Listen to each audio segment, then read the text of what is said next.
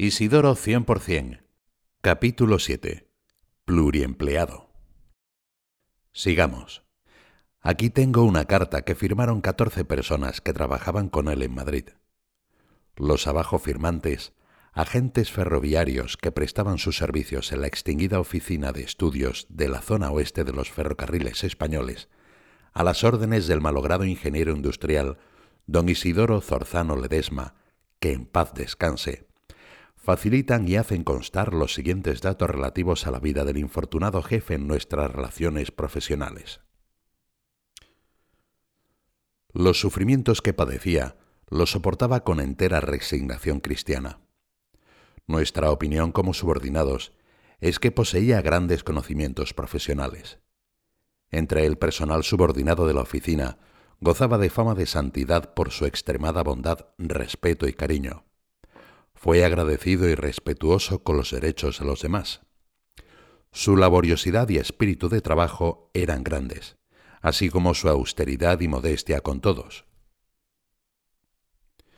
Nos perdonaba las faltas cometidas y nos ofrecía con toda la confianza y desinteresadamente su enseñanza y su ayuda en todo cuanto estudiábamos. Siempre que estaba en sus manos, nos favorecía a todos y se apreciaba en él que no hacía diferencias de categorías para tratarnos. A todos quería y a todos nos atendía con agrado. Lo mismo a su entierro que a sus funerales asistió gran concurso de gentes de todas clases. Su muerte fue muy sentida por sus superiores y subordinados y por cuantos tuvieron el honor de conocerle y tratarle. Madrid, 13 de enero de 1948. Me encanta. ¿Eran trabajadores de Renfe? Cuando lo firmaron debían ser trabajadores de Renfe, la empresa que aglutinó a todos los ferrocarriles españoles. Pero hasta la creación de Renfe en 1941, el tren en España no estaba en manos de una empresa estatal. Además de los ferrocarriles del oeste, estaban los de Madrid a Zaragoza y Alicante, MZA, la Compañía de los Caminos de Hierro del Norte de España, CCHNE, abreviadamente conocida como Norte, y varias más, entre ellas la de los ferrocarriles andaluces, en la que trabajó Isidoro en Málaga, asumido por el Estado y unidos a los del oeste antes que el resto.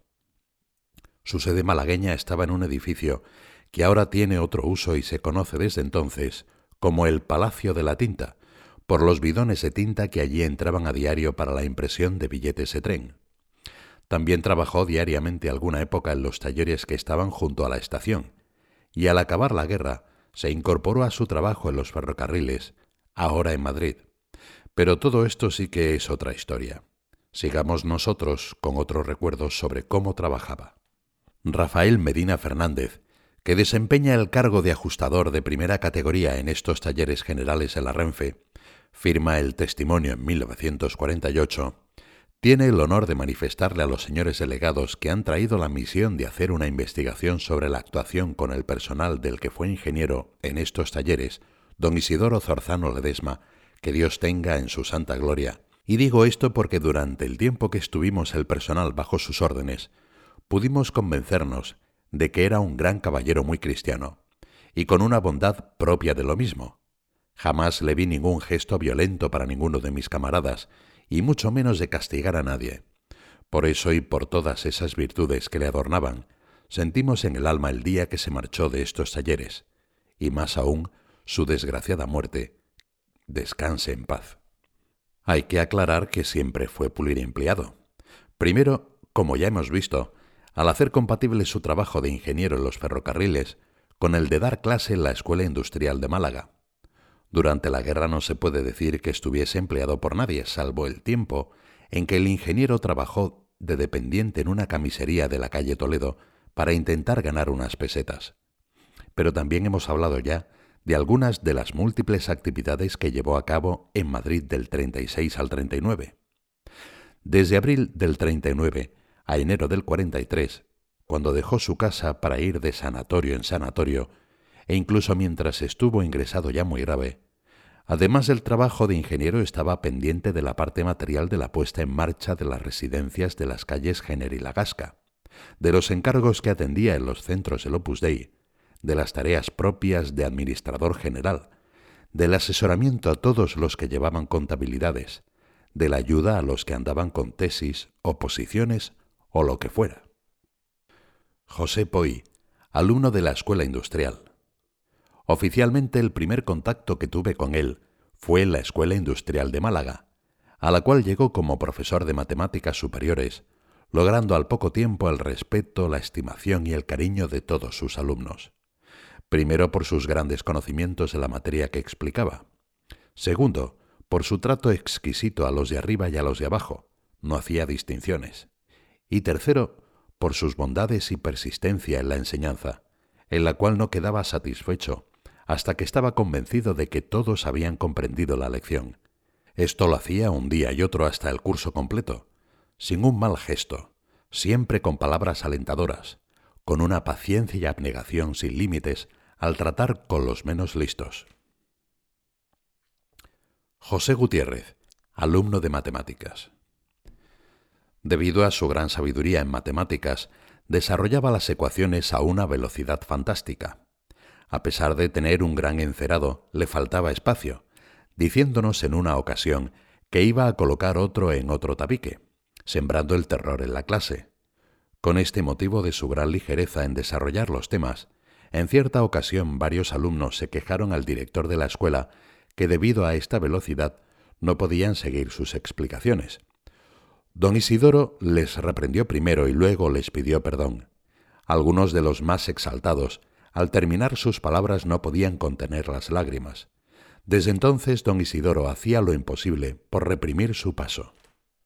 Estos son unos pequeños rasgos de lo que fue don Isidoro para nosotros, un gran maestro en todos los sentidos, y que dejó siempre entre nosotros un grato recuerdo, por un don que tenía, que yo con la pluma no lo sé explicar, pero se infiltraba dentro de nosotros, y que hacía que a su clase, la más temida, fuera la que concurriéramos todos con más alegría y cariño.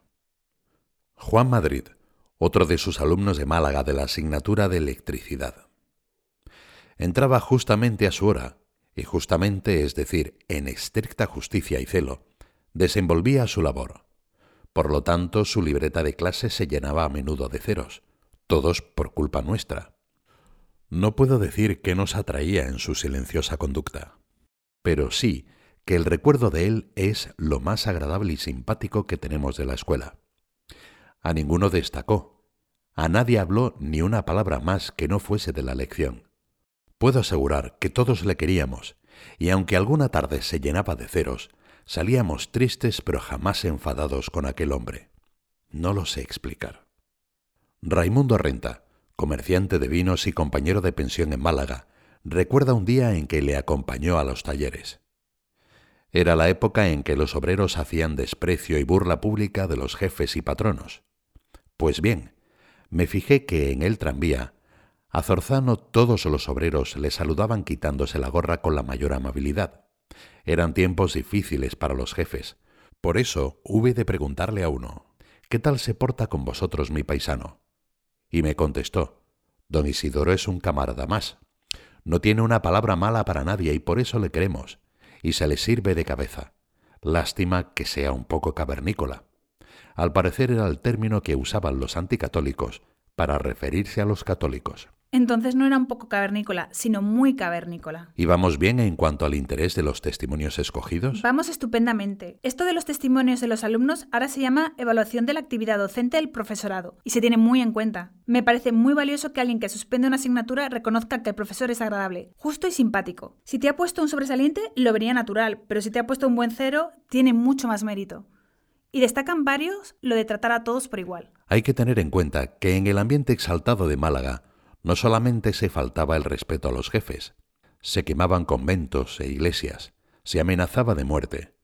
Y por eso se repite en los testimonios el hecho de que Isidoro, buen católico con muchos motivos para mostrarse parcial, mantuviese la imparcialidad. Por ejemplo, otro alumno, Luis Cárceles, recuerda, yo conozco profesores huesos que se imponen chillando y profesores blandos con los que la clase es un choteo. Don Isidoro no era de unos ni de otros. Imponía su autoridad sin despegar los labios y mantenía un orden simplemente con su presencia, por un algo que tenía especial. Llegaba siempre a la escuela andando muy deprisa, con la mano en un bolsillo y enseguida empezaba la clase. Nadie decía nunca nada, siempre tenía la sonrisa en los labios, preguntaba mucho durante las clases. En el aspecto religioso era muy católico, y así daba las mayores facilidades para que los estudiantes católicos se reuniesen y no asistiesen a clase, si bien es verdad que en su afán de no distinguir a las personas y hacer justicia igual para todos, permitía también a los de bando contrario, la FUE, hacer las reuniones sin asistir a clase previa petición de permiso. Y Agustín Fernández Cortés, otro alumno de Málaga, escribió hay infinidad de detalles que revelan su bondad, pues era un hombre que cuando suspendía a cualquier alumno sufría, mucho más cuando ese alumno era obrero y padre de familia. Otro de los detalles que más recuerdo es que por motivo ajeno a su voluntad, en uno de los cursos de matemáticas, tuvo que suspender a casi toda la clase, con lo cual pasó un gran disgusto. Para que en septiembre aprobásemos todos, durante los meses de verano nos estuvo dando clases particulares gratuitas, con lo que consiguió que aprobásemos todos. Aquí tienes otro ejemplo. Enrique Rocatallata, compañero de la escuela industrial, cuenta que una vez en los talleres, un obrero puso en un botijo Viva el comunismo. E Isidoro con mucha delicadeza lo mandó quitar, sin tratar de averiguar quién lo hizo, aunque se podía haber aprovechado de las circunstancias por ser de distinta manera de pensar o sea, la típica pequeñez que podía haber desencadenado una buena tormenta, se quedó en nada. Joaquín Muñoz Sánchez, el profesor que ya hemos mencionado más arriba para decir que era invitado por Isidora a confesarse, recordaba que le nombraron habilitado para pagar en el patronato, tesorero me parece. Pagaba con una exactitud, en las horas y los días, pasmosa. Para sacar el dinero con que abonaba las nóminas, tenía que ir a un centro oficial, la Diputación o el Ayuntamiento, no recuerdo bien, donde tenía la resistencia consiguiente a soltar la pasta. Isidoro armaba incluso Gresca, cosa contraria a su carácter, pero aparecía con el dinero para pagar con su puntualidad característica. Era de una honorabilidad exquisita. Tengo que reconocer que lo que más me está impresionando no es lo que preveía. ¿A qué te refieres? Pues a que con lo poco que sabía de Isidoro, pensaba que lo más impresionante iba a ser la enfermedad, o sea, el cáncer. Todavía no hemos llegado ahí. Por eso lo digo. Por ejemplo, acabas de leer un testimonio en el que un amigo, que por cierto no se confiesa aunque Isidoro le pregunta a menudo si lo ha hecho. Dice que para que sus subordinados o sus compañeros cobren puntualmente su sueldo, hace cosas contrarias a su carácter. No sé, yo soy bastante cobarde y me da miedo la muerte y la enfermedad. Por eso pensaba que lo más difícil de Isidoro era llevar bien su enfermedad, pero veo que llegó muy bien entrenado. Yo no hago así como así cosas contrarias a mi carácter. No me veo capaz de vencer la timidez o la educación, o lo que sea que hay que vencer para montar ese tipo de gresca. Tienes que ver el documental de Isidoro. Dura un poco más de media hora y como ya te he dicho está en YouTube. Hacia el final hay una intervención de don Flavio Capucci, postulador de las causas de canonización de San José María y del Beato Álvaro, que es de las de tener subrayadas. El santo es la persona que durante su vida procura luchar por mejorar. Isidoro durante años estuvo esforzándose por rezar cada día con más intensidad, por trabajar con más espíritu de sacrificio, con más perfección, por servir más cordialmente al prójimo. Por lo tanto, cuando llegó la enfermedad todo eso fructificó, e Isidoro vio en la enfermedad un tesoro, un tesoro para ofrecer a Dios por tantas necesidades, por toda la Iglesia y por todas las almas. Ver en la enfermedad un tesoro. Esas son palabras mayores. Me has dicho antes que deje los temas incompletos para que cada uno los complete. Sobre el tesoro de la enfermedad no voy a completar nada más. Estoy de acuerdo contigo. La vida de Isidoro contiene muchas respuestas, pero cada uno tiene sus preguntas, y hay que dejar margen a que cada cual resuelva las suyas. Tú pensabas que lo más impresionante iba a ser el comportamiento de Isidoro durante su cáncer. Todavía no te he contado casi nada de esa etapa. Puede que al final resulte ser lo más impresionante, pero lo que está claro es que sin un esfuerzo habitual por rozarse con la gracia de Dios, no es posible comprender que la enfermedad, que aparentemente es un castigo, es realmente un tesoro. Otro silencio largo, tirando a muy largo. Y tengo más sobre lo de hacer cosas contrarias a su carácter. Amadeo de Fuenmayor, de quien ya te he leído algo, escribió. Un día le traicionó su delicadeza, esa delicadeza exquisita con que nos trataba a todos. Estábamos viendo juntos las cuentas de la casa de Núñez de Balboa, y yo debí de parecer contrariado porque me resultaban un trabajo enojoso. Entonces me dijo, Creerás tal vez que yo que vengo cuidándome de la contabilidad de toda la obra, me he acostumbrado a hacer balances. Pues te equivocas, no hay cosa que me cueste más. Y puedes poner ese desahogo junto a este otro testimonio del también valenciano y con el tiempo también catedrático y sacerdote, Federico Suárez, que se encargó de las cuentas en la residencia que abrieron en Valencia. Como administrador del Opus Dei, había organizado, de acuerdo con el fundador, San José María, que tenía la experiencia de la primera residencia de Ferraz y conocía muy bien los aspectos más importantes para llevar con orden, claridad y eficacia el aspecto económico, lo que podemos llamar la parte administrativa de la residencia. Me enseñó cómo debían llevarse los libros y cómo hacer el balance mensual y la hoja de cocina. Como tenía un gran sentido de responsabilidad, estudió las cantidades de alimentos por persona y día, teniendo en cuenta que se trataba de gente joven, para que fueran suficientes en aquellas circunstancias, y me hizo unos cuadros que luego se imprimieron para facilitar y simplificar el trabajo. Me fijé, o mejor, se me quedó grabado, que utilizaba un lápiz y tenía la goma de borrar a mano. Cuando había de corregir algo, borraba con suavidad, y así el trabajo era siempre pulcro, aun tratándose de esquemas para enseñarme cómo había de hacerlo, y no desperdiciaba ni una cuartilla. En fin, con no poca paciencia, pues yo no tenía idea, y creo que ni disposición para este tipo de trabajo, logró que hiciera bien los resúmenes mensuales, la media de cocina, los vales de entradas, salidas, etc. En fin, ha quedado clara su pasión por la educación, por las excursiones y los viajes. Se ha mencionado ya dos veces que hacía radios de galena y que coleccionaba sellos. Eduardo Alastrué, doctor en ciencias naturales, Recuerda que en una ocasión me dijo cuánto le hubiera gustado ser naturalista y coleccionar insectos, rocas o fósiles.